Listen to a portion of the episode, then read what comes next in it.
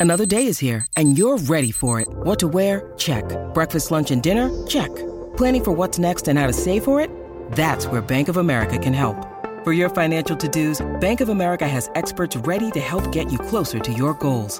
Get started at one of our local financial centers or 24-7 in our mobile banking app. Find a location near you at bankofamerica.com slash talk to us. What would you like the power to do?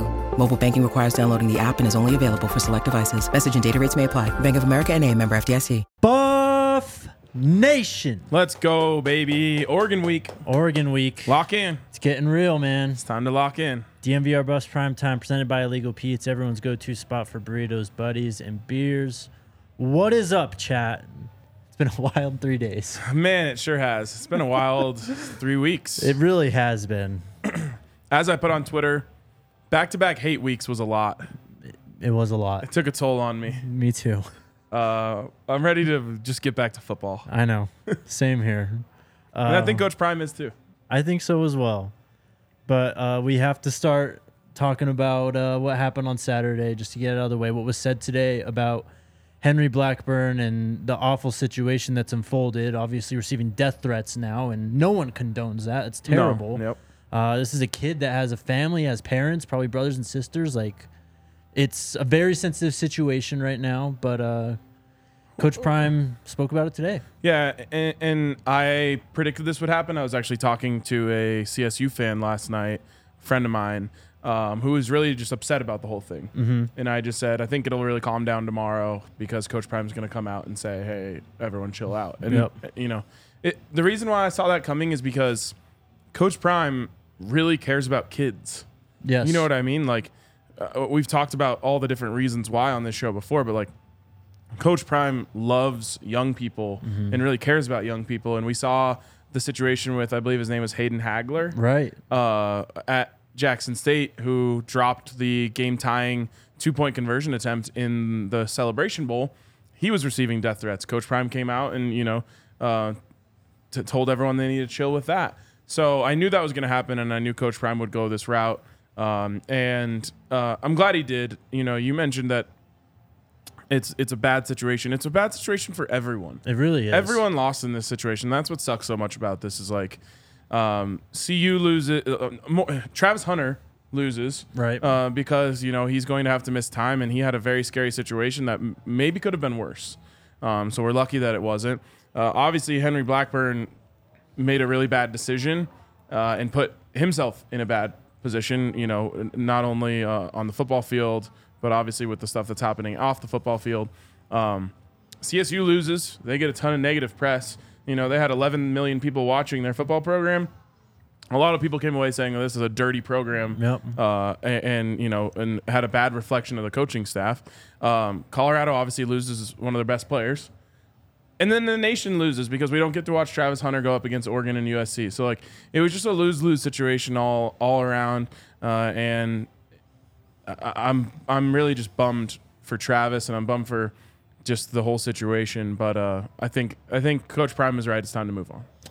Um, you can see or hear and see exactly what Coach Prime said about Blackburn on our YouTube page if you go uh, to that presser today. These are just the lines that I picked out. He said Henry Blackburn is a good player who played a phenomenal game. He should not be facing death threats. This is still a young man. He does not deserve a death threat over a game. At the end of the day, this is a game. That kid was just playing at the best of his ability and he made a mistake. I forgive him. Our team forgives him. Let's move on. He does not deserve that. Yep, wise words. No. Um, and and I, I I really think that you know, uh, he has genuine concern in his heart for for Henry Blackburn. Yep. I mean, like what you said, it's why Coach Prime doesn't, I think, doesn't want to go to the NFL too. He likes being around young people. He likes molding young men and trying to help make the next generation better. Really. Yes, 100. percent Um, the big news today, though, Alton McCaskill, he is ready to go. Uh oh, it's time. Yep. It's time for Alton. Uh, and man, couldn't have come a second sooner. Now, what Coach Prime said is they took the yellow jersey off of him today. Um, he was asked directly, "Will he be ready to go this weekend?" He did not say yes to that, but he got very close. But you go back to before Nebraska when he was asked last time he was actually asked about Alton, and he said two weeks. It's been two weeks. There you go. It's time for Alton, and like I said, couldn't come a second sooner um, because it they really need help in the run game. Yeah. Um, we we love Dylan. You know, like this is a this is a Dylan Edwards oh yeah. fan podcast From the beginning. from the beginning.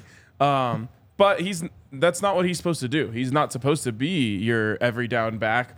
Um, it's he's supposed to work in cahoots with another running back who comes in and gives the defense one look, and then all of a sudden they're on their heels a little bit for Dylan to come in and pop them. So right.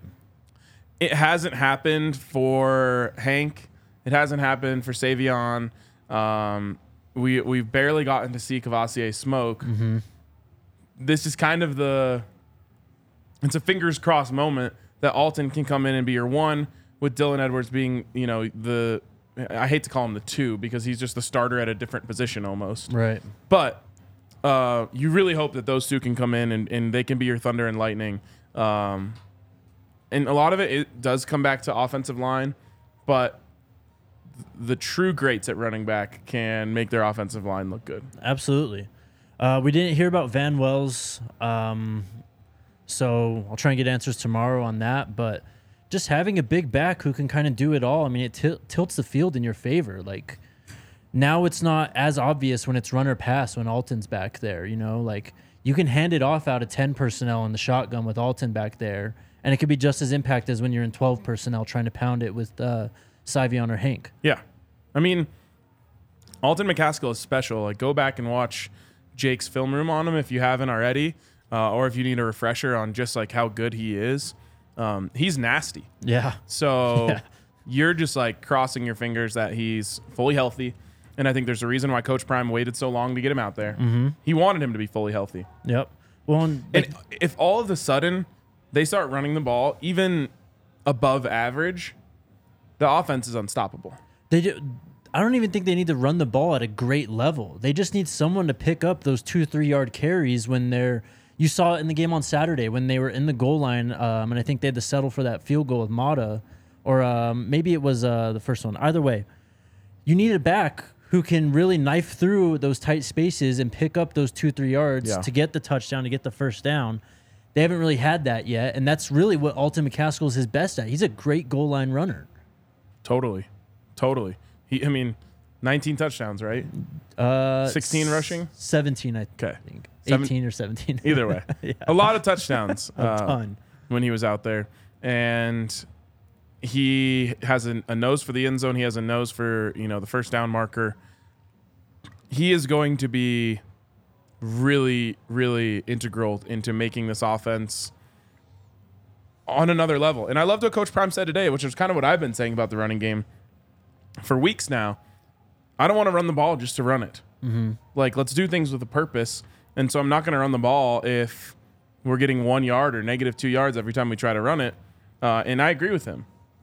That being said, if you can get a successful rushing attack, then you can start working, you know, Shedeur on play action and stuff like that. Buy him more time, um, which obviously the more time he gets, the more trouble the defense is in. So there's a lot that can help with a running game, and especially against a team like Oregon, who, to me, if you're going to win this game, it's going to be scoring them. Um, it's going to be scoring with them one by one, touchdown by touchdown. Uh, and so you're going to have to be able to stay on the field as an offense, and a running game will help that a lot. And just pass pro. I mean, Alton's a big back. He's pretty good in pass pro. He can block face up. I mean, we love Dylan, but he's got to resort to cutting guys, and it results in whiffs sometimes, and he just gets flat out overpowered in pass pro. Now you have a big back who can do it all and as well help in pass pro. So I think you're going to see this next week, you know, when they, we've seen it a lot. Teams are trying to blitz Shedeur when they go into four wide or they go into empty because they know that if they can make him make a decision quickly or just pressure him, it completely wrecks the play. Now you have Alton back there as another ba- uh, blocker. I think it's going to just help out every aspect of the offense, really. I mean, people forget when it comes to transfers this offseason, it was Shedeur and Travis, one and two, ever you know, that obviously. The third most hyped and most exciting transfer was Alton McCaskill. Yeah. So, you know, uh, who knows exactly where he fits in uh, in terms of how good he is on this team. Like, who do you think's been the third best player on the team through three weeks? I mean, probably Dylan or Zay actually. Zay's a good one. Zay is actually a really good one. So, like, can he get into that conversation? Mm-hmm. Because if he can, this offense will be unstoppable. Yeah. If you go back and look at, at the times where CU's had to punt the ball, it's because they try to run the ball on first down, doesn't work. Second down, something goes wrong in pass protection. Maybe they give up a sack. Um, this last week, there was a couple big drops on second downs. Yep. And then, you know, third third and nine, defense is pinning their ears back and getting after Shedeur, and you know, they're he's having to scramble around, throw it away, or get sacked. If you can get on schedule, if you can start giving Shedeur, I know this sounds crazy, but like second and six, second and five Yes. consistently, the the offense will go to another level. Yeah, I mean that's the thing we've seen is he's so good on those third and long kind of do or die situations. Even the end of the game, Yep. from what was it, the 11-22 mark on, when it's like it was literally do or die. Like he had to make plays, otherwise CU was going to lose. Um, you just shorten the chains, you know, make things easier on a down by down basis. The offense is just going to naturally flow better, and you're going to be able to, you know, a three yard run on second and six doesn't kill you as it does on uh, I don't know, first and fifteen or first and ten. You know what I mean? Totally. And you don't want Shedeur to have to be constantly making those third and 13, you know, dimes into difficult um, coverages. Like, just getting, if you can get this running game going, you're going to make his life so much easier. Right. Um, the other big story, Cormani McLean. We'll get to that on the other side. Uh, real quick, we've already talked enough about Travis and the injury. Like we've supported him. We talked about Yeah. him all through the pregame show. Go look on social. Like Travis is okay. No, no I mean, totally. The postgame show, you know, we were irate. Yes. And, you know, uh, we've been mad about this for three straight days. Yes. We're, take, we're trying to take Coach Prime's lead here Exactly. and move on. I think, and I think it's the right message. No, I mean we love Travis. I don't know Yeah. why we have to say this. I Honestly. mean, yeah, you can't. Uh, whatever. I, a lot of the people watching the show are defending us. That's and true. Understand? Uh, shout out to Kind Love, one of the first dispensaries established in Colorado back in 2010. They've got this turbo joint line. You guys need to check it out. Um, you can get the turbo joint pre rolls, or you can buy the inserts. You can stuff those into a cigarette, uh, blunt, or a joint, and infuse your experience. Um, they've also got their Get It While It's Hot flower shelf, the eighths for twenty dollars out the door, ounces for hundred out the door.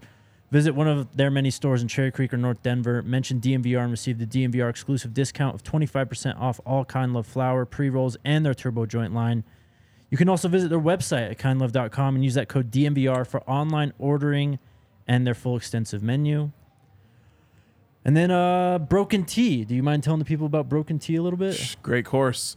Um, not official hole in one, but my only hole in one Yep. in my life came at Broken Tee uh, when we did our hole in one challenge. Uh, and I think I've said this before, but it's kind of a party course. Like you want to go have a really good time on the course. That's one of the places that you should go. Right. Uh, some places you go and you want to turn up the music and you know have some drinks with the boys, and you start getting dirty looks across the fairways from you know the uh, uppity old people.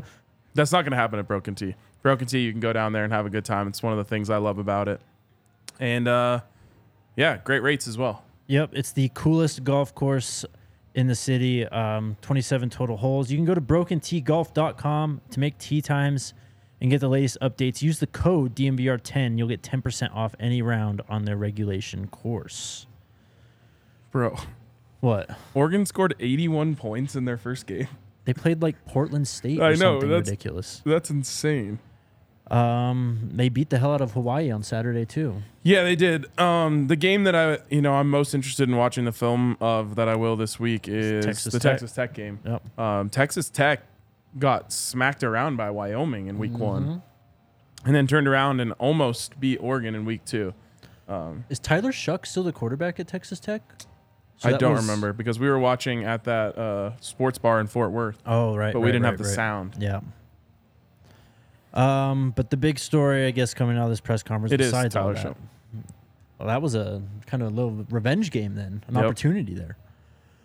But Cormani, uh, obviously with Travis being out, Carter was injured on Saturday as well.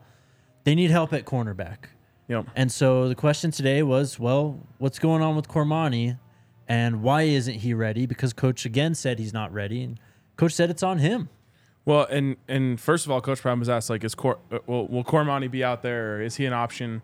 He said no. He said, "What's holding him back?" And he said himself. Now that could mean a lot of things, and so I'm not going to try and um, I'm not going to try and read in between the lines too much there, because I saw some some people saying like, "Oh, maybe it's academics, Right. Maybe, maybe it's this, maybe it's that. We don't know." Um, but Coach Prime sending a message, and I think there's a reason why Cormani McLean came to Colorado. And that it's that he wanted to be led and coached and taught by Deion Sanders, by Coach Prime. Yep.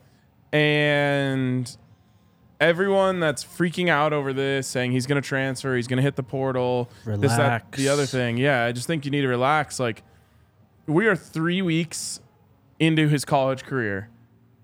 We are only a couple months into his time on campus. Yes.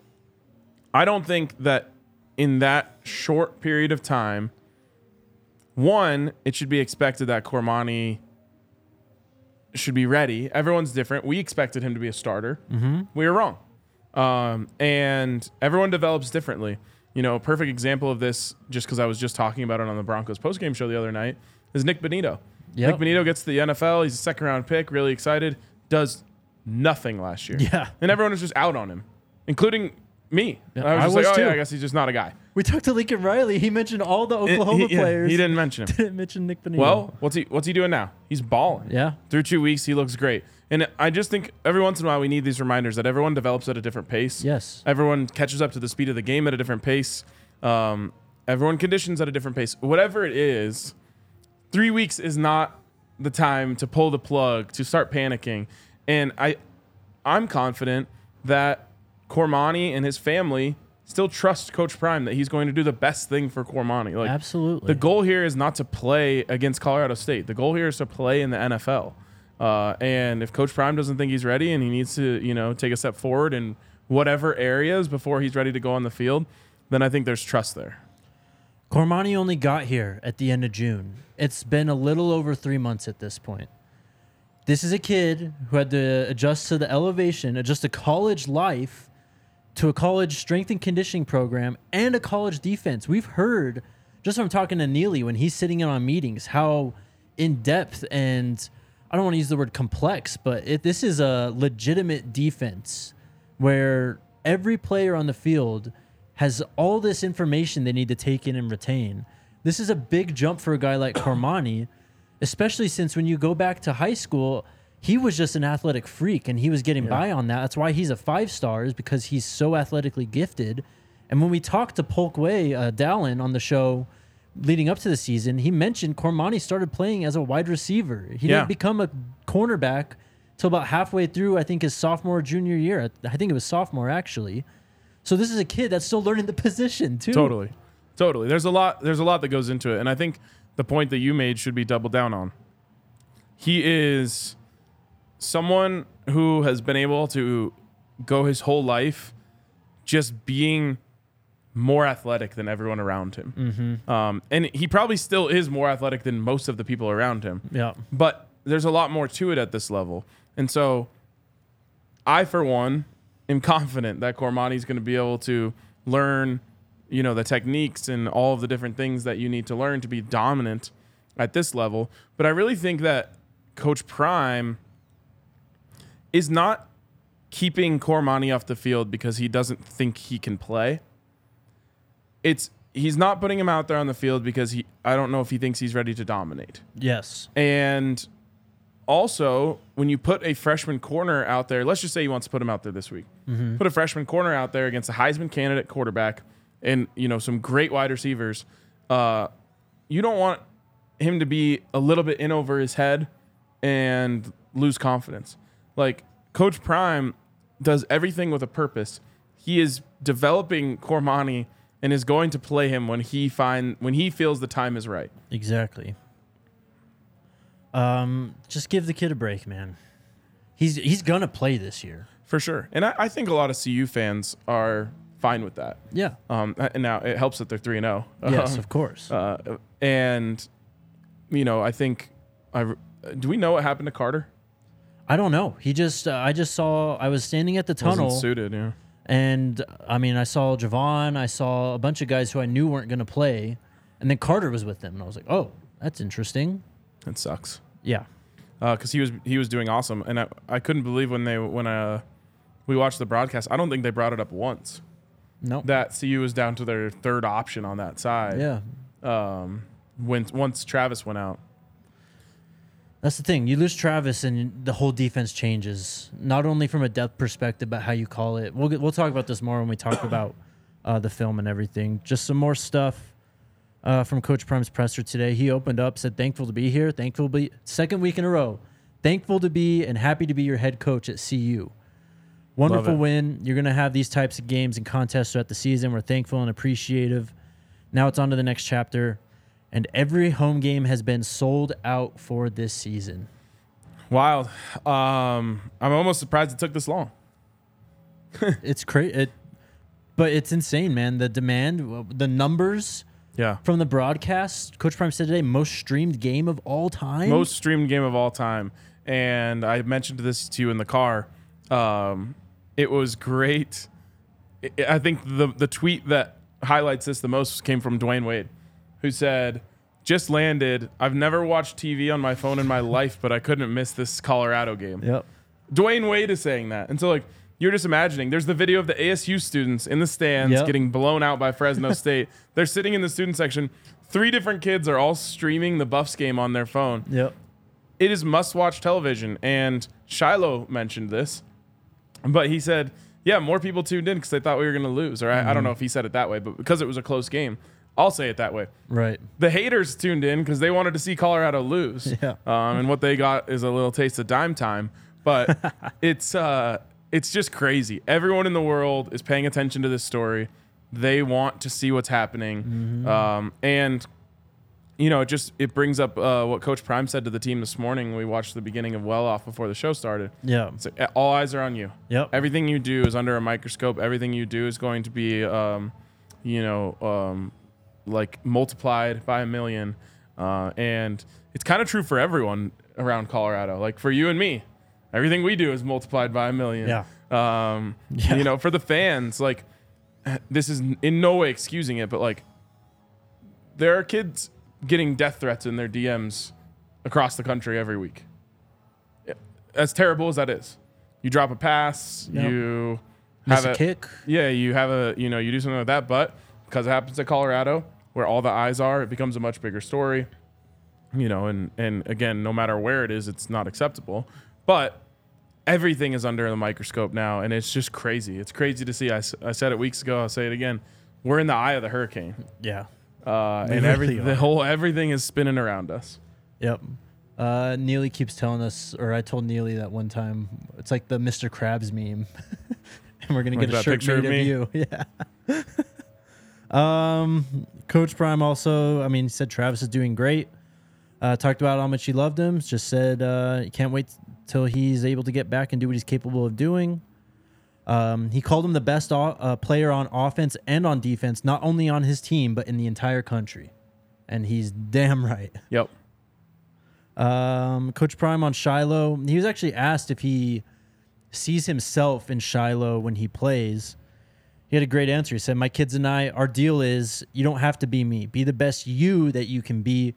Shilo is a bona fide leader. He's a dog. Uh, he loves playing for Charles Kelly. He spoke about the matchup with Oregon. He said, We have not played a complete game. We've got to put it all together to be able to beat Oregon. The Buffs, of course, 21 point underdogs again going into you. this one. Um, what else we got? Oh, I can't remember what this question was, but he was asked about Shedeur, um, and just like, I guess just being comfortable here, and he said he's home. Remember when I said I'm about to get comfortable? He's comfortable. And I love that he brought this up because it is so evident. Um, I'll, I remember. Do you remember the interview that Shedeur did with like Brandon Marshall and um, Yeah, yeah, that, the that podcast, woman? Yeah. Um, and he was like very not comfortable there. Mm-hmm. Uh, he gave a bunch of no answers. Brandon Marshall was like getting frustrated. Um, and like that was the first, if I remember correctly, it was the first like big media thing Shedeur had done since he got to Colorado. Yeah. Uh, and and I I think it was just he was in kind of foreign territory for himself. Now he has gone out there. He's done what he knew he was going to do, which is ball out. And remember, Neely said it to us like two weeks into fall camp. He's like, uh, Shedeur's smiling every day. He's having fun. He's laughing. He looks really comfortable, and that is a great sign because it means that he is excited about this team and excited about what's going to happen. And so, ever since then, I've been noticing it. And every week, he gets more and more comfortable. And like him flashing the watch and like going and like talking shit on ESPN, like that's awesome. Yes, it's amazing it because it, is. shows like he's he's fully like leaning into himself and having fun with this and uh and I love seeing it because uh you know like we see like we talk about a lot with Travis like Travis is so unapologetically himself and it's the best. Like he's wearing a giraffe onesie on his show last night which he knows is going to have all the viewers because everyone wants to know how he's doing after the injury. Um and like Shedeur now is really being really comfortable in who he is and in his own skin, and um, it's fantastic. I mean, just seeing if you watched Well Off from Saturday and how Shedeur just reacts with the student section. Mm-hmm. I mean, he loves it here. Oh, yeah. Coach Prime loves it here. It's just awesome to see. And everyone loves them. Yes. You know, I, this might sound crazy now, but if you remember when when the Buffs first hired Coach Prime, we kept getting questions every week. Um, Yeah. are they a culture fit at Colorado? Right. Are they going to fit in there? Is is the community going to be okay with the fact that Coach Prime is a man of God? All of these things, which we immediately said like none of that's going to matter. right. Um, but it was a question back then, and now you see like the community has completely embraced them. Um, the you know obviously the students love Shedeur. Yeah. Uh, they they love Coach Prime. Like Coach Prime is getting like a, a crazy loud standing ovation over an hour before the game when he just like walks out to do his walk down the field. Mm-hmm. It's crazy, and and uh, they deserve it. So it's really cool to see. Um, Coach Prime was asked about if this week's going to be personal with Dan Lanning, uh, given his comments from the offseason. And he said what he said about Jay Norvell last Tuesday. He said, I, I respect the heck out of this man. I love what he's accomplishing. I love who he is, how he runs his team. Got a lot of respect for him. So, precedent has been set on Tuesday. Let's see how it goes. I was gonna say last week it wasn't personal on Tuesday either. right. uh, and then Jay Norvell went and made it personal. I have a feeling. Well, and Dan Lanning has already spoken, and he said that Yeah. um, what he said about Colorado wasn't a shot at Deion. Uh, his words, obviously not. he was talking about the past, yes. but it was a shot at the school. Um, and you know, I think the fans took a lot of issue with that. But I get the feeling everyone's um, like like I said, kind of ready for uh, the game in the story to be about football yeah. rather than you know another week of it's personal. Yeah, for sure. But it's always going to be personal. Life's personal, bro. In the words of uh, Jimmy Horn. Hell yeah. but it's it- you know me. There's always going to be, especially from every one of these Pac-12 teams. There's going to be haters of Coach Prime. So in that way, it's you know it's always going to be uh, a little extra spicy than we're than what everyone's used to. Yep. But this is a uh, a matchup of number 19 in the country versus what number 10. Yep. This is a this is a really big football game, uh, and so it doesn't need any of that extra juice like last week really needed it. You know, it's like they're trying to. Right, right. It's like almost like Jay Norvell is trying to sell a pay per view event. It's Like I need to I need to get some more eyeballs out here. Like that. They, this doesn't need it. This is about football. Um, yeah, I'll pull up the rankings. For But also Oregon screw Dan shortly. Lanning, just so we're clear. I mean, everyone saw the Pac-12 media day. Yeah, I didn't like him then. I didn't like him when he made those comments about CU, uh, and so I would love for the Buffs to go beat him. Um, Oregon is number 10. So, yeah, 19 versus 10. Uh, Coach Prime talked about his aggressiveness on going for it on fourth down and why they kept the ball for the first uh, session in asked overtime. by me. You did ask him. I, I was going to tell you, I asked him last week that question. You stole my question. You weren't here. Okay. Well, Um, he said, I'm aggressive because uh, I'm aggressive by nature. Uh, we're going to put pressure on people, and they wanted the ball in Shedeur's hands to start off overtime. yeah. I mean, I loved that. I loved that part. Um, basically, I, I just I've always felt that you do a huge service to your team by being aggressive as a head coach. Oh yeah. Um, and if you watch, Shador operates a certain way, especially around the 50 yard line on third downs, because he knows it's not really third and 9 It's third and six, because if I can get six, then I'll get another chance at fourth and three. Um, so it, having that mindset instilled in your players that you're going to be the aggressor um, really empowers them. Uh, and I know I talked about this, and I know we're, we're, we're moving on from CSU, but like, in my opinion, Jay Norvell coached scared um, with those types of decisions yeah. and might have cost them the game. Uh, who knows if they convert the fourth down? You know, it's always easy to say they should have gone for it because they could have gotten it, but Well, their offense was in control. and they had a great punt. They downed it at the two yard line. didn't matter. And it does. I mean, Shedeur's just Shedeur, but Right. like almost any other team, you take those odds, Yes, I would rather take two yards to win the game. of course. But I mean, And then you had another chance after you scored in the first overtime. for two two. yards to win the game. Yep. If I am the underdog by 24 points and those opportunities present themselves to me, I'm taking him. So forget him. I love that Coach Prime has that aggressive nature uh, in him because it empowers your team to feel like we are the aggressor at all times. for sure. Uh, then Shilo came on the podium. I love this guy. Oh, dude, he's the best. He's amazing. Um, he was asked about the all the crossing routes that CSU was running on them and had success with, and just making those adjustments. Uh, he said we just got to get uh, get good matching those underneath routes. That's what we worked on today. That's what they've been working on since Saturday. We're real good at making adjustments because we have the best coaching staff in the country. Bang. Damn straight. Yep. And in rewatching the game, I was looking out for this because I wanted to see what their adjustment was. And they really did adjust to the crossing routes. Um, you can even see Trevor and Shilo and sometimes Cam communicating before the snap of like, okay, if he comes down, like it's on you to go make that play. Um, and to be fair, they did get stops on these plays. Um, more so later in the game than they did, obviously, in the beginning of the game. But the big problem was when the coaching staff made adjustments, the players didn't execute. Right. Um, multiple missed tackles when they had a chance to get a stop at like the one yard or uh, like a one yard gain or even a one yard loss. So they did adjust. They widened out the linebackers to give them uh, more room to attack the crossing routes. They brought safeties down to like you know essentially be like a robber on that play to come down and hit that. And they missed like three tackles in a row right Yeah. after they made those adjustments. And so it, it felt so bad because it was like, oh my God, they cannot stop this. Also, got to give credit to Tory Horton. Like, he has some some crazy moves. Yeah. Um, He's dope. he had like a crazy stop and go on Shilo that Shilo flew by him on. So like they were coming down and they were getting in position after the beginning of the game. They were getting in position to make those plays, and then they just didn't make them. One thing I can be certain of, there's no way that Oregon is going to be able to kill them with that play. Like they will, they will find a way to stop that. For sure. Um, Shilo called Charles Kelly the mastermind behind everything for CU's defense. He spoke about. He loves um, Charles Kelly, He really does. and Coach Prime said it too. Yep.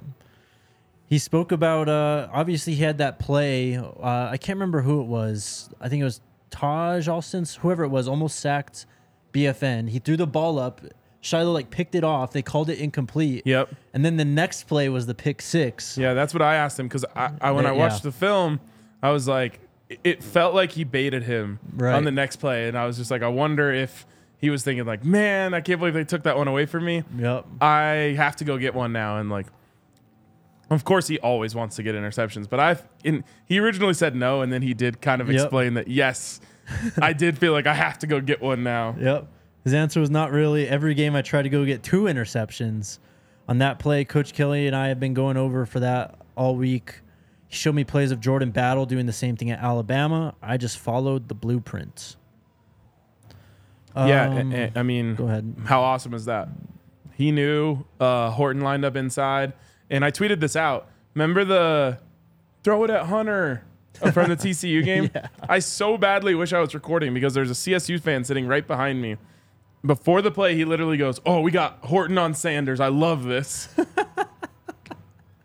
and so, literally, as Shilo's running to the end zone, I'm just fucking looking at him.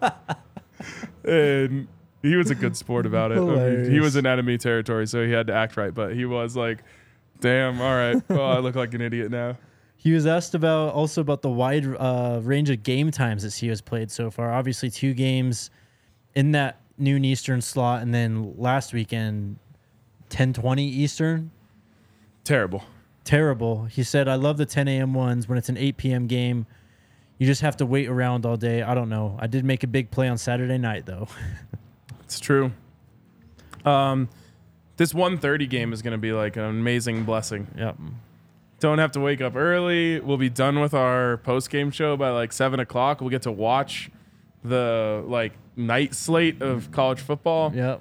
Um, and I guess that's a good time for us to talk about Yeah, let our 'em plans know. for this weekend. Um, we fully planned on going to Oregon. Yep. Turns out going to Oregon, not easy. No. Um, I spent pretty much all of Sunday night and Monday morning trying to figure out a plan for us to go to Eugene, and it, it was such a logistical nightmare. Um, the flights were absurdly expensive. There's nowhere to stay in Oregon in Eugene this weekend because it is move-in weekend. Um, Oregon goes on the trimester system, so they start school way later and end school way later, um, and couldn't make it work. So that is sad on one hand, but also exciting on another hand, um, because it means we're going to do a watch along. Hell yeah. So we will be here in the bar with hundreds of people, hundreds of Buffs fans who have been flooding the bar every game, doing a watch along.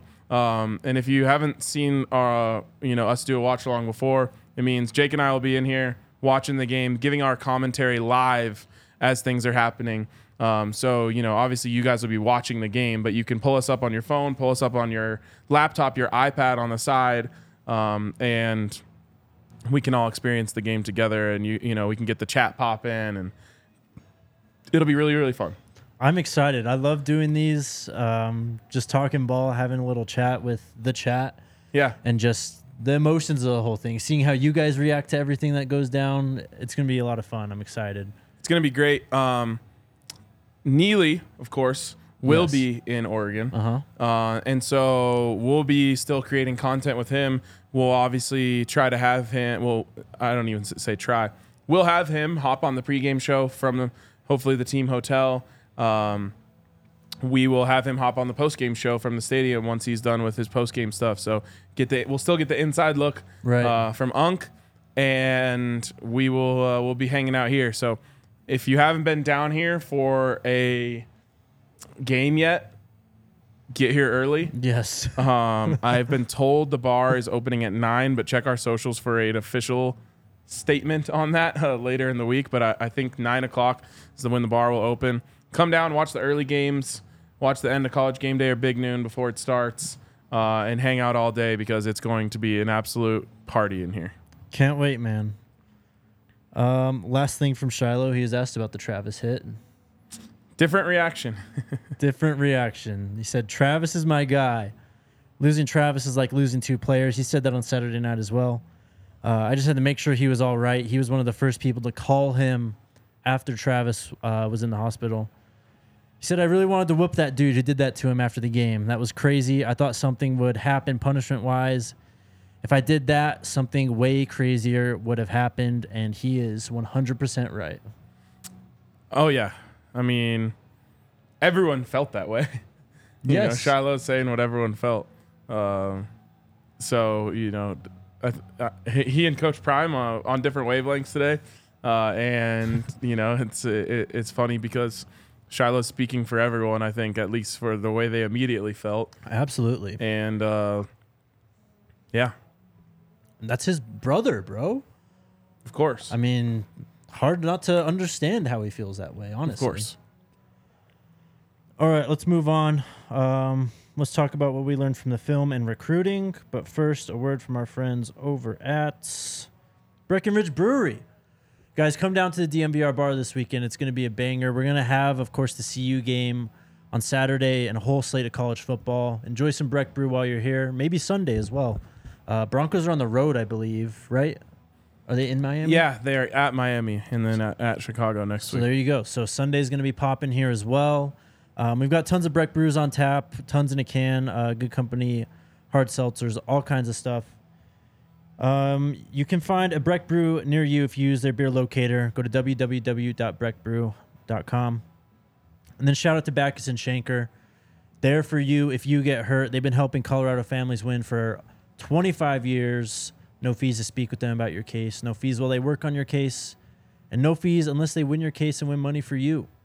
Um, they've won over a billion dollars for their clients and they help with all kinds of injury cases where you weren't at fault car accident, motorcycle, rideshare, pedestrian, trucks.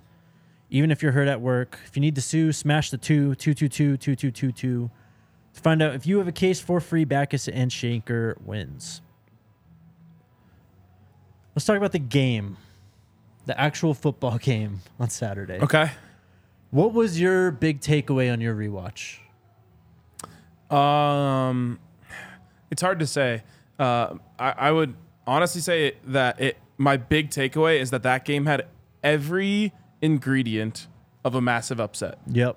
Uh, I mean, I was just watching it thinking like, if I was watching this game as an unbiased observer, let's just say it was um, uh, New Mexico and New Mexico State, and New Mexico State was a 24 point underdog or Right. whatever. Um, early in the game, I would have been like, I'm hopping on the money line of the underdog. Yeah. Because it, this this is just doing that thing that upsets do, where Yep. weird things happen. It's t- a trick play touchdown followed by a scoop and score to give them a lead, and it was just like, man, The pick was weird. D- dude, everything was weird. Um, Cam has a perfect opportunity to knock down a pass. Somehow it just like misses his hand. He does everything right except for the ball just doesn't hit his hand when he goes to swipe at it. Ends in a touchdown. On the next drive, uh, what ended up being I think the last drive for CSU, they have a third and three. They run the crossing route to Horton. Breedlove covers it perfectly puts his hand out. Somehow it doesn't hit the ball. It goes right into Horton. He makes a pretty good catch. They convert it. This had everything to be an upset. And the resilience of this team to overcome all of those breaks going against them and pulling it out at the end, of course, led by Shedeur just being him, uh, was was really special to watch uh, a second time and just realize like, oh my god, you know, I think Coach Prime said it to them. You, there were so many opportunities to just hang your head and say this isn't our day, and they um, never ever even considered doing that. Uh, my big takeaway is just on the offensive side of the ball, how guys like Michael Harrison and Tar'Varish Dawson really stepped up, especially after Travis went out. Uh, Michael Harrison went uh, seven receptions on seven targets. Tar'Varish Dawson was five receptions on six targets. Both had some big runs after the catch. Um, just clutch plays, clutch, uh, clutch catches. Just shows how deep and how many weapons this team has. Yeah, And you know, you lose Travis, everything changes on both sides of the ball. But offensively, I feel much better about the them than the defense Yeah. when you lose Travis. I guess my other takeaway that kind of goes along the lines of what I what my original takeaway was is everyone in the you know everyone and their mom is saying, "Oh, if CU has that much trouble with Colorado State, they have no chance against Oregon." Um, it's just not how football works. Just not how football works. Yep. Um, we'll you know the game, the flow of the game changes every week, and uh, there's so many times where you think that you know what's going to happen, and it just never. I shouldn't say never. Oftentimes, it doesn't work out that way. Um, CU's going to have a totally different approach this week. They're back as heavy, heavy underdogs. Last time, we know what happened the last time they were heavy, heavy underdogs. Um, there's a little extra juice of everyone has to step up in place of Travis that plays a role in this. And as I said, one of my first big takeaways in the post game show is the Rocky Mountain Showdown is a weird rivalry, man. Yeah. Six games in a row before that one, the ranked team coming in lost to the unranked team. And, you know, multiple of those were Colorado State, but like CU was number six in the country one time. Yeah. Got blown out. It's a weird rivalry. I don't think that, that the way that they looked in that game has any bearing on whether or not they can beat Oregon.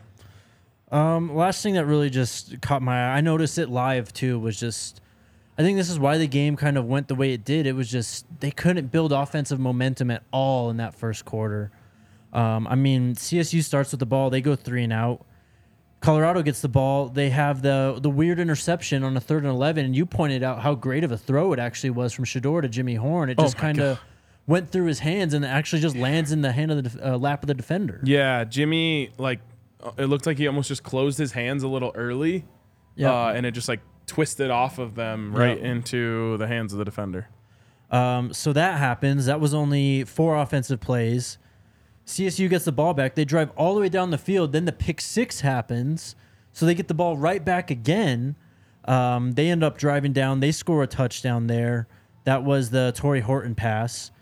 Colorado gets the ball back. They only get three plays before the Travis fumble happens. And then so CSU gets the ball back again. Um, I don't think they or no, so they, that's when the scoop and score happened. Yep. So they get the ball back. Then the Travis injury happens. It's like, all right, now we're down our best player. Like, Yeah. it's just a lot of just. It was hard to really build anything. Totally. It's another thing that just like when you're wa- when you're rewatching it, you're just like, man, everything's going against Yep. them. Yep. Uh, anything else from the game on Saturday? I wonder if they're going to call things a little differently for Travis moving forward once he comes back healthy. Um, just because he does, you know, kind of have a target on his back. And Coach Prime was asked about this in the presser today about Shedeur. Um, and it was kind of like a roundabout way of asking about CSU playing dirty, but he was just like, is there any concern with just how many eyes are on you guys and all the excitement around this team and whatever, the swagger that people are going to go after Shedeur, go after Travis moving forward. And, you know, Coach Prime, there's not really a, a way to answer that other than I hope not. You know, that's not the way to play this game. But with Travis, you might just have to protect him a little bit. Y- You know, even just coming back from the injury, um, I was telling you in the car, like, if he doesn't get single coverage, which is probably going to be rare, it's like you might Right. you might mostly be throwing to him when he's facing you, so Yeah. you don't so he doesn't get put uh, in the position for players to do things like that to him. For sure. Uh, last thing I had today is just the impact that the last or the first three weeks of the season, the atmosphere at Folsom, uh, what this team has done, the impact it's had on recruiting. Oh my god! it has been night and day even from we thought we had it good in the off season what is happening now is really i think the transcendent part of coach prime this is really where it's going to reach another level like what happens this year is going to happen like who knows how good they're going to end up with a record when they finish the season um, but moving forward this team is really really set up to do some damage Bryce Underwood, the number one player in the 2025 class, was there. He had a great time, it seemed. The fans made signs for him. He's hanging Yeah. around Shedeur after the game. I mean, he spoke to Steve Wiltfong after, um, and it sounds like Colorado is definitely in the mix now. Yeah. Uh, and Jake, we said this in the offseason. Just watch what happens if they win. Yep. We just kept saying, watch what happens if they win. Yep. That's the only reason anyone wouldn't have decided to come to CU before is okay, well, they won one game last year. Like, am I really going to get a chance to compete on the biggest stage? And, you know, I think you and I and uh, the, the people who watch this show know that, th- knew that this team was going to be so much better. Oh, yeah. But if you're, um, you know, if you're Alabama recruiting a kid and Colorado's recruiting that kid, the thing you're saying is, well, you're going to go to Colorado. We play in the national championship damn near every year here. Yep. Uh, we at least make it to the playoff every year. Like you're going to get those opportunities that you won't get at Colorado. So we just kept saying, all right, it's already at a certain level. Just wait to see what happens if they win. They're three and zero. And as I said after week one, every player in the country is asking themselves, should I be going to Colorado? Mm-hmm. You're watching them line up behind Ralphie, and they've got Ralphie on the front line. She runs. You got Lil Wayne. You got Coach Prime. They're doing the we ready in the tunnel. And I'm just thinking, like, how could you look at this and not go here? It was that atmosphere was unbelievable. Best best crowd in college football. Yes. The scenes of that stadium were un uh, remarkable. I mean, in uh, in English soccer they call it limbs when like a crazy play happens and you look at the crowd and you just see like everyone's flailing around. Right. Just like absolute limbs. Um, when when Shedeur threw the touchdown to Jimmy, I looked into the student section and it was just like a, a mosh pit. like you're getting the best atmosphere in college football, the most exposure in college football. Just look at the ratings, look at the you know the people that are watching. You're rubbing shoulders with the biggest celebrities, Lil Wayne, The Rock, Shannon Sharpe, Stephen A. Smith. Um, who else was there? Offset, like i- i- Master P. I mean, you're I yeah. you're the center of everything, and you're gonna win. So what? Give me one reason. Yep. Um, it's crazy, man. Ryan Wingo buzz is starting to pick up again. Um, who else? Nick Marsh. So this was a Michigan State commit. Uh, he committed to Michigan State on July 7th of this summer. 247 Sports Composite four star, 127th overall player, 20th overall wide receiver. He was just offered by CU, and now the Mel Tucker stuff we kind of already knew it was going to happen, but it's really the gears are starting to turn of him being fired and getting Yep. out of there. And I think there's that's a team, you know, when it comes to the portal and when it comes to recruiting that they're kind of free game now at this point, really. Yeah, I'm interested to learn what this portal situation is going to be for the players on Michigan State right now. I, I don't think you can play Okay. because the thing that I remember is this last year when Dorrell got fired, Brendon Lewis immediately transferred out. He couldn't commit or join another team. He just left the team. So n- it wouldn't make any sense for those players to do it then.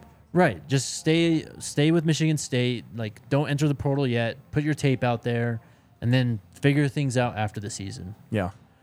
Uh, Jordan Seaton was also in Boulder this last weekend. 247 Sports Composite four star, 36th overall player in the class, first overall interior alignment, it says. But this guy's listed at 6'5, 287. He plays left tackle at IMG. Um, he had a great time, it seems, as well. And he was uh, a guy that, I don't know, you saw a lot of pictures. It just seemed like he really enjoyed himself. Oh yeah. I mean, what did Coach Prime say after the game? He said he talked to one of the big recruits, Yep. and it was he said talk to one of the big guys. I couldn't tell if that meant like the biggest stars Right. or the biggest stature. Um, but he said uh, It's different out here, it's man. just different out here, Yep. and it really is. Like It is. all of a sudden, I know we just talked about this, but like the sidelines are looking like courtside at a Lakers game It's crazy. or a Knicks game. yeah. Like it's different. That's not happening at Alabama. Yep. At Alabama or Georgia, it's just not. Speaking of Alabama, Alabama commit Jeremiah Beeman was also in Boulder. What was, the, 66. what was the last guy you were talking about? Jordan Seaton. Seaton and Beeman. Okay, I was. Yeah. Seaton is the offensive lineman. Jeremiah Beeman is a defensive lineman, 6'4, 265 from Birmingham, Alabama. He did commit to Alabama this summer as well on uh, May 21st. 66th overall player, 9th overall defensive lineman. He had a quote after the game. This is from Chad Simmons of On Three.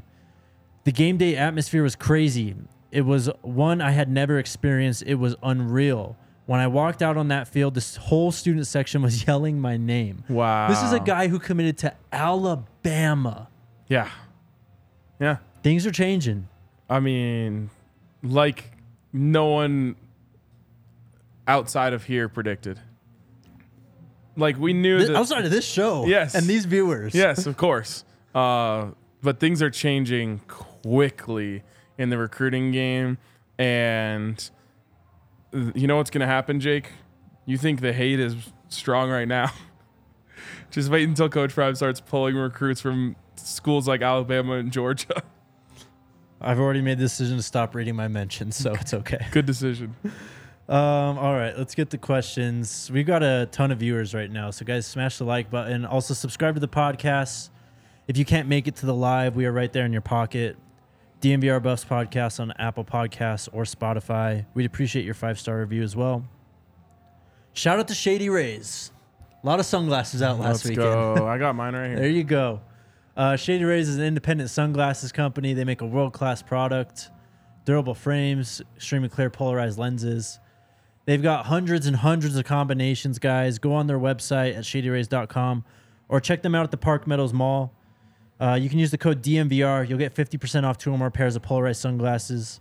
And you can try for yourself. The shade's rated five stars by over a quarter million people. Then shout out to Game Time. games are sold out. Only go one to way. game time. Only one way to go. It's the only way. Uh, head over to game time, not just for Buffs tickets, but for tickets to any sporting event wherever you may be. Baseball's still going, the NFL, of course, and we're gonna have NBA and NHL back very, very soon. College basketball as well. Let me just. Um, go ahead. Oh no, finish. I was just gonna say, Game Time uh, is the best place to get your tickets. Download the Game Time app today. Create an account. Use code DNVR. You'll get twenty dollars off your first purchase. Terms apply. Again, create an account and redeem code DNVR for twenty dollars off. Download Game Time today. Last minute ticket tickets, lowest price guaranteed. Let me just say this last thing I'll say on recruiting. It's a bit of a rhetorical question, Jake. What's going to happen if Coach Prime is recruiting SEC level uh, trench players in the Big 12? It's over. Yep. We're getting there. We're, we're, we are on the verge. That, okay, one more thing I want to say too is look, we, we don't have Travis now, and we're moving into the tougher part of the schedule. Let's maintain perspective that this is year one. Things have already been wildly over expectations. I posted a clip everyone. yesterday from the Cover 3 podcast, one of the biggest college football podcasts out there. They had them going 0 and 3. Yep. They're 3 and 0. Yes. They've already exceeded many people's expectations for the whole season. Yes. So let's maintain expectations, guys. Please. We've got this is just the first year. This time next year, we could be looking at a whole different conversation when it comes to this team. Yeah, I think I'm in like a really great place in terms of where what I feel. I have realized that you should never, ever, ever uh, doubt Coach Prime and what he's capable of, Of course. and so I'm fully prepared on that side, and I'm also in in perfect sync with like what the what this team um, was expected to do and how far ahead of that they already are. Yep. All right, let's get to questions. 700 likes. Let's get to uh, what's a good number today by the time the show Thousand. ends. Thousand by the end of the show. Let's do it. What's up, Henry? Is one player going to make that much of a difference on the running game? Are we getting Bijan Robinson or something? I mean, you're not getting a top 10 NFL draft pick right now, but you're getting a guy who had one of the best freshman seasons for a running back two years ago. Ever. Um, he just looked the part as a true freshman. I mean, he had a devastating knee injury, tore his ACL. It's always a battle to come back from that. But if he comes back and is fully himself, this is a potentially game changing player, I think. Yeah. I, I mean, just watch the tape. Watch the tape of him at Houston. Go to thednvr.com, pull up the Ultimate Casco film room, and then you tell me. Yep. Uh, it. He is. He is that good. Um, now, Bijan Robinson is a different level, but he is capable of being a great, great college running back. Uh, and there's a reason why Coach Prime did not want to get him out there before he felt he was fully ready. If he feels he's fully ready, you can expect big things. Oh, yeah. Jake, they think you're uh, you don't believe now. I can say whatever I want, and they're always going to think I don't believe. um, Richard, do we have the O line for Alt in the run? I mean, I said this earlier, but I'll check on uh, see if I can get a status on some of the more injured guys. I wanted to ask that to Coach Prime today. I just, just Van didn't get the Well, mic we today. need an update on Van Wells, Carter, Javon. Slush, Javon. Um, I don't know. They're kind of banged up right now. Yeah, that's football though. It is.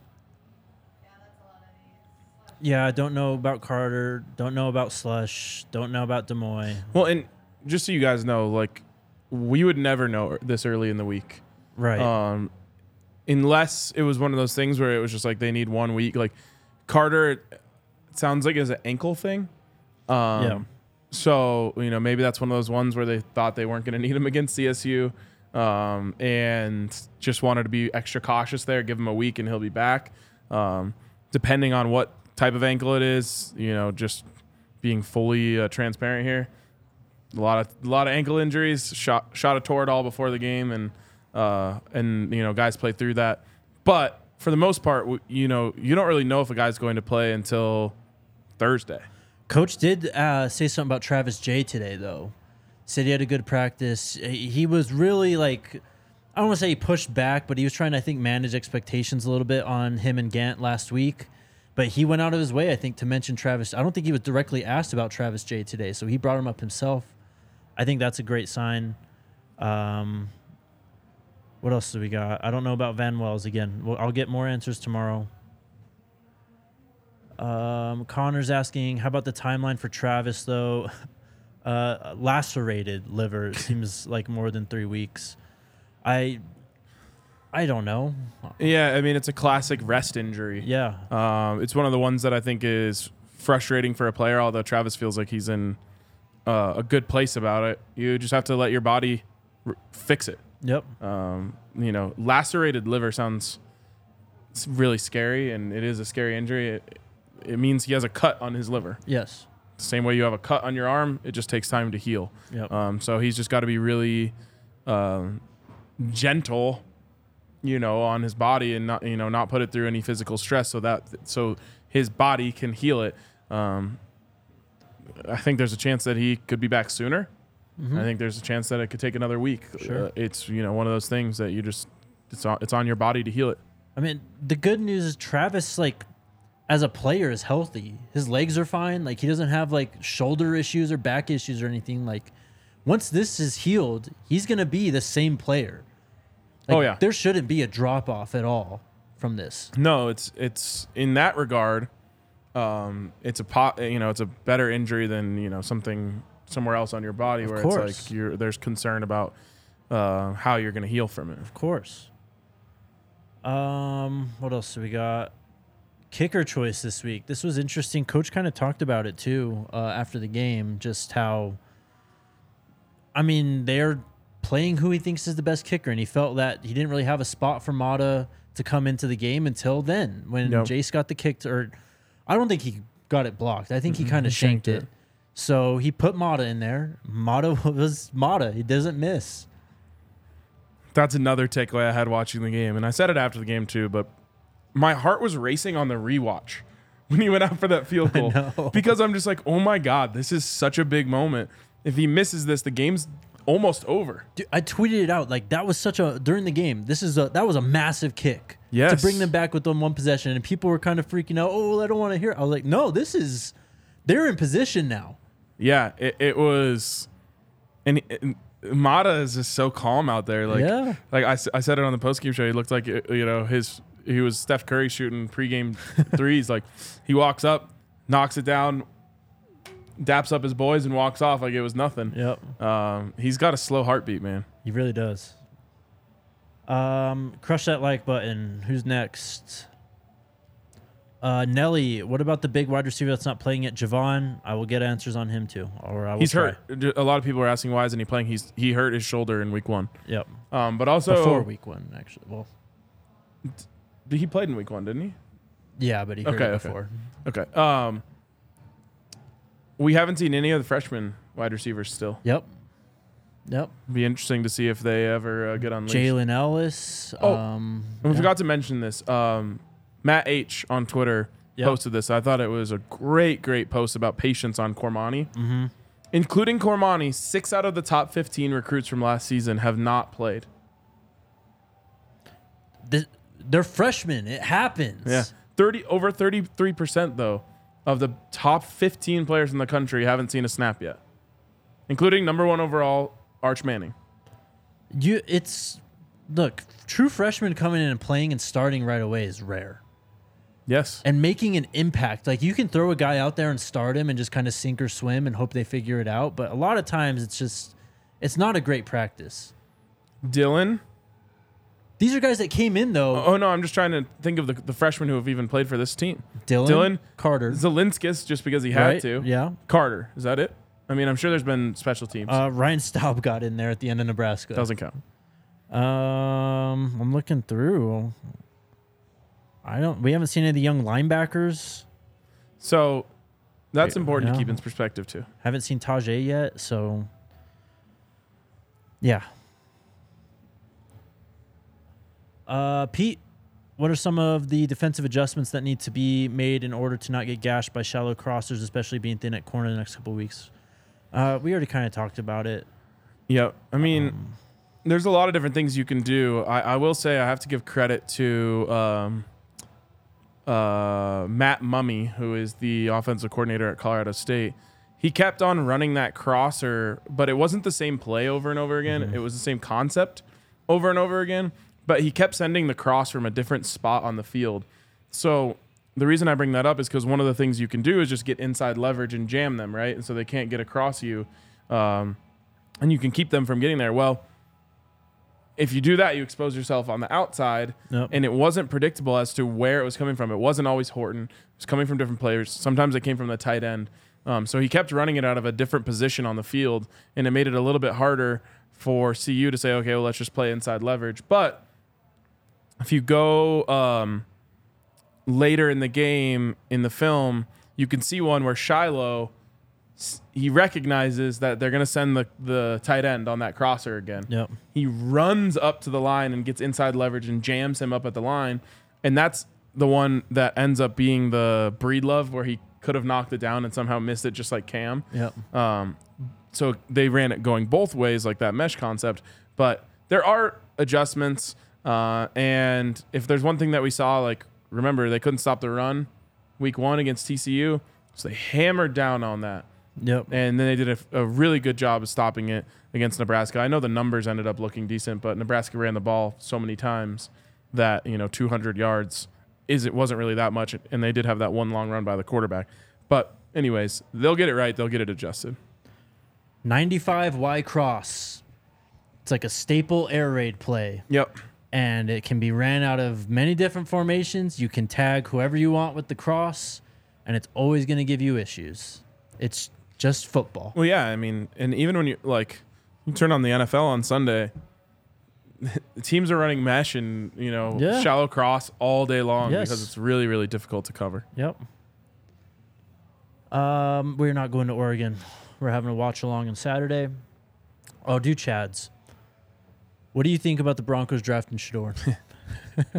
Not this year. no. Not this year. There's a funny moment in Well Off today where uh, I, it's hard to hear because it, uh, they're at the Broncos game and it's super loud. But it Yeah. sounds like Shilo and Shedeur are talking about going to the NFL, and Coach Prime said, "Oh no, y'all are staying." Um, so not this year uh, for Shedeur and the Broncos, but After next year. w- what people I think are slowly coming to learn about Shedeur is it's not just the arm talent. It's not just his uh, how you know cerebral he is. It's not just his athleticism. He has it. Yes. In And spades. I- exactly. And so yes, please, I'll take that man as my quarterback for any team ever. we need him out here, I tell you what, man. Yeah, he he really just has that thing. Like, I don't know. I, I fully believe him when they say what's going through your mind when you get the ball on the two yard line. He says Brady mode, and he he plays the game like Tom Brady. He really does. Uh, He's the he is Tom Brady's like chosen one. I know. He doesn't have a son like Coach Prime. Yep. He picked Shedeur. Yeah, he's really special, and that that that dog, that it factor, that clutch, yeah, it can't be taught. And I think it's one of the things that I think uh, NFL scouts sometimes miss on Yep. when they pick a guy uh, early in the draft based on you know this, that trait, or the other thing. It's like, does he have that thing though? Shedeur clearly does. Oh, the Broncos. Next question. Uh, Colfax in York is where you can find the DNVR bar. Yes, just outside of downtown Denver, right near Denver East High School, Colfax and York. It's gonna be popping. Uh, shout out to Nigel for the super chat. Appreciate you, man. Thinking of coming to Boulder for the OSU game on my birthday weekend, but I don't have tickets to the game and want to get tickets to the tailgate. Will you be showing the game at the tailgate? Um, we No. we don't have it at the tailgate, but I mean, if you come to the game and you're in Boulder, I mean, you can find somewhere to go. Well, and you can find game time. Here's the thing: there is a giant screen on the field right next to the stadium. So there's this tailgating lot that used to be the best tailgating lot. Then they uh, made it all bougie. Um, but on that tailgating lot, they have a giant screen, so you could just walk up to the neck, the literal field that borders the stadium, uh, and watch on that big screen. Uh, thank you for the super chat, though. Beezy with the super chat. Is McCaskill, is he playing? Sounds like it. Uh, yeah, that's what we were told. Two weeks. It's been two weeks. Um, who's most likely going to play for Travis? I mean, that's there's no one fix all answer for that. It's going to be a group of people. First of all, what side of the ball are you talking I know, about? yeah. um, let's run through a few more. Lone Wolf, how do you guys see CU matching up with Oregon? You see any holes that CU offense can attack on Oregon defense? I haven't watched Oregon yet, so I don't really know right now. One thing that Texas Tech did really well was run the ball out of the shotgun. So Mhm. If CU can do that, uh, it will go a long, long way. I think uh, they ended up. Let's see if I can pull it up quickly. They ended up running for. Come on. 174 yards uh, on 5.4 yards per carry. Um, How so did Shough play? he was up and down. He 24, 24 of 38 for 282, three touchdowns, three interceptions. All right. He cuts back on those interceptions. They might win that football Sure. game. Um, Shough also had 101 yards rushing. Wow. Yeah.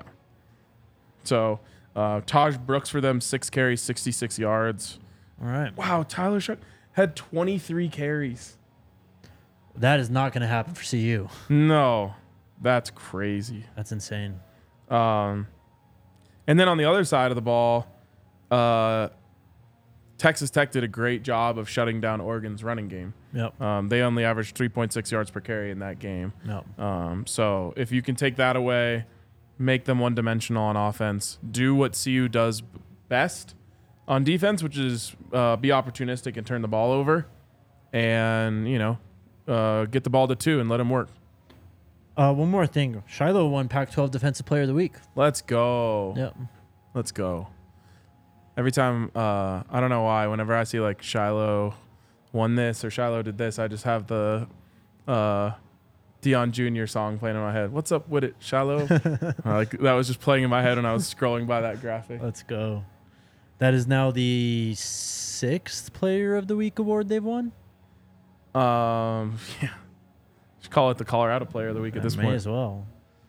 Uh, Saturday's watch along. I don't know. Few 15 minutes yeah, before the game? 15, 20 minutes before. I think we can like make it a pregame show slash watch along. Yep. Get people uh, privy to what's going on so they can hop in.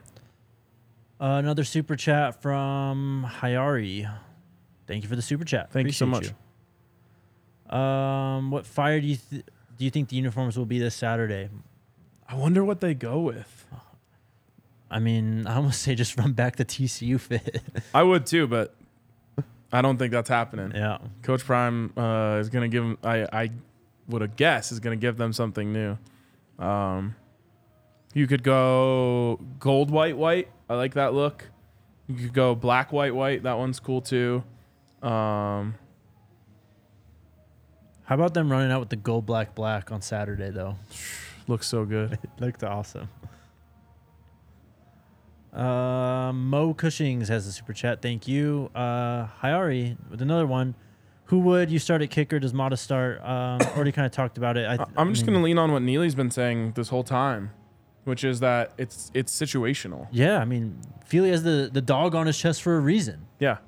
Um, so if it's a long field goal, he's going to get that opportunity. Mata was out there in the big pressure situations. Um, it's a good problem to have. I think you have two guys who are good enough to play at this level for sure. Yep. All right. Um, I don't know about Jaquez yet. That's been a bummer because he was Yep. looking like he had a chance to start. Yep. Slim, what comes with buying the tailgate ticket? I will be there for the USC game. Hell yeah. Um, I mean, You get food, food, unlimited get, drink. you get drinks, you get good vibes. The new spot that we have, we talked about it a little on the post game show, awesome. is really sick. Yeah. Um, it's in like a big gazebo behind the hotel. So we've got like grass area around it. There's some benches, tables to eat at, Yep. uh, and then then just giant gazebo, like maybe the biggest one I've ever seen. Um, And we're not even that far from Folsom Field. no, it's a nice walk. You walk up the creek, Yep. uh, and then you know just a little bit up the hill, but it's a sweet spot. And uh, those tailgates are just going to keep getting bigger and bigger. Um, I I don't know. We're a couple weeks away from USC, but uh, obviously it's an early game. So I think we'll have saucies again at some point this season. I don't Let's know if we're doing. I don't know if that's going to be breakfast, um, but It's a it's a great tailgate spot, man. I'm super excited about it for the rest of the season. Uh, we're 10 a.m. kickoff for USC, right? I know. Not great for us, but you know what? If the players like it, Yep. that matters more. Yep. Maybe we start the tailgate a little earlier for that one. What is up, Sean? Hope you're doing well, bro. Will y'all be doing tailgates from Millennium from now on? Staying there for the SC game? If so, when can we buy tailgate tickets? I don't know for a fact if they're up uh, yet, but it'll be on They're- the website I don't think they are. under events. Um, We'll let and- you know. Yeah. Someone in the comments said they loved the spot too, so it's not just Hell me. yeah, that's dope. There you go. Shout out to everyone that came out uh, on Saturday too. Yeah, for sure. Um, all right, That's all we got. we're moving forward on to Oregon. All right. What did we get likes? Is that 880? 880. Damn. Good job, guys. That's awesome. Uh, the support's been incredible, guys. Thank you so much. Thank you for tuning in. Appreciate you all. We'll be back tomorrow. Let's go Buffs. Let's go Buffs.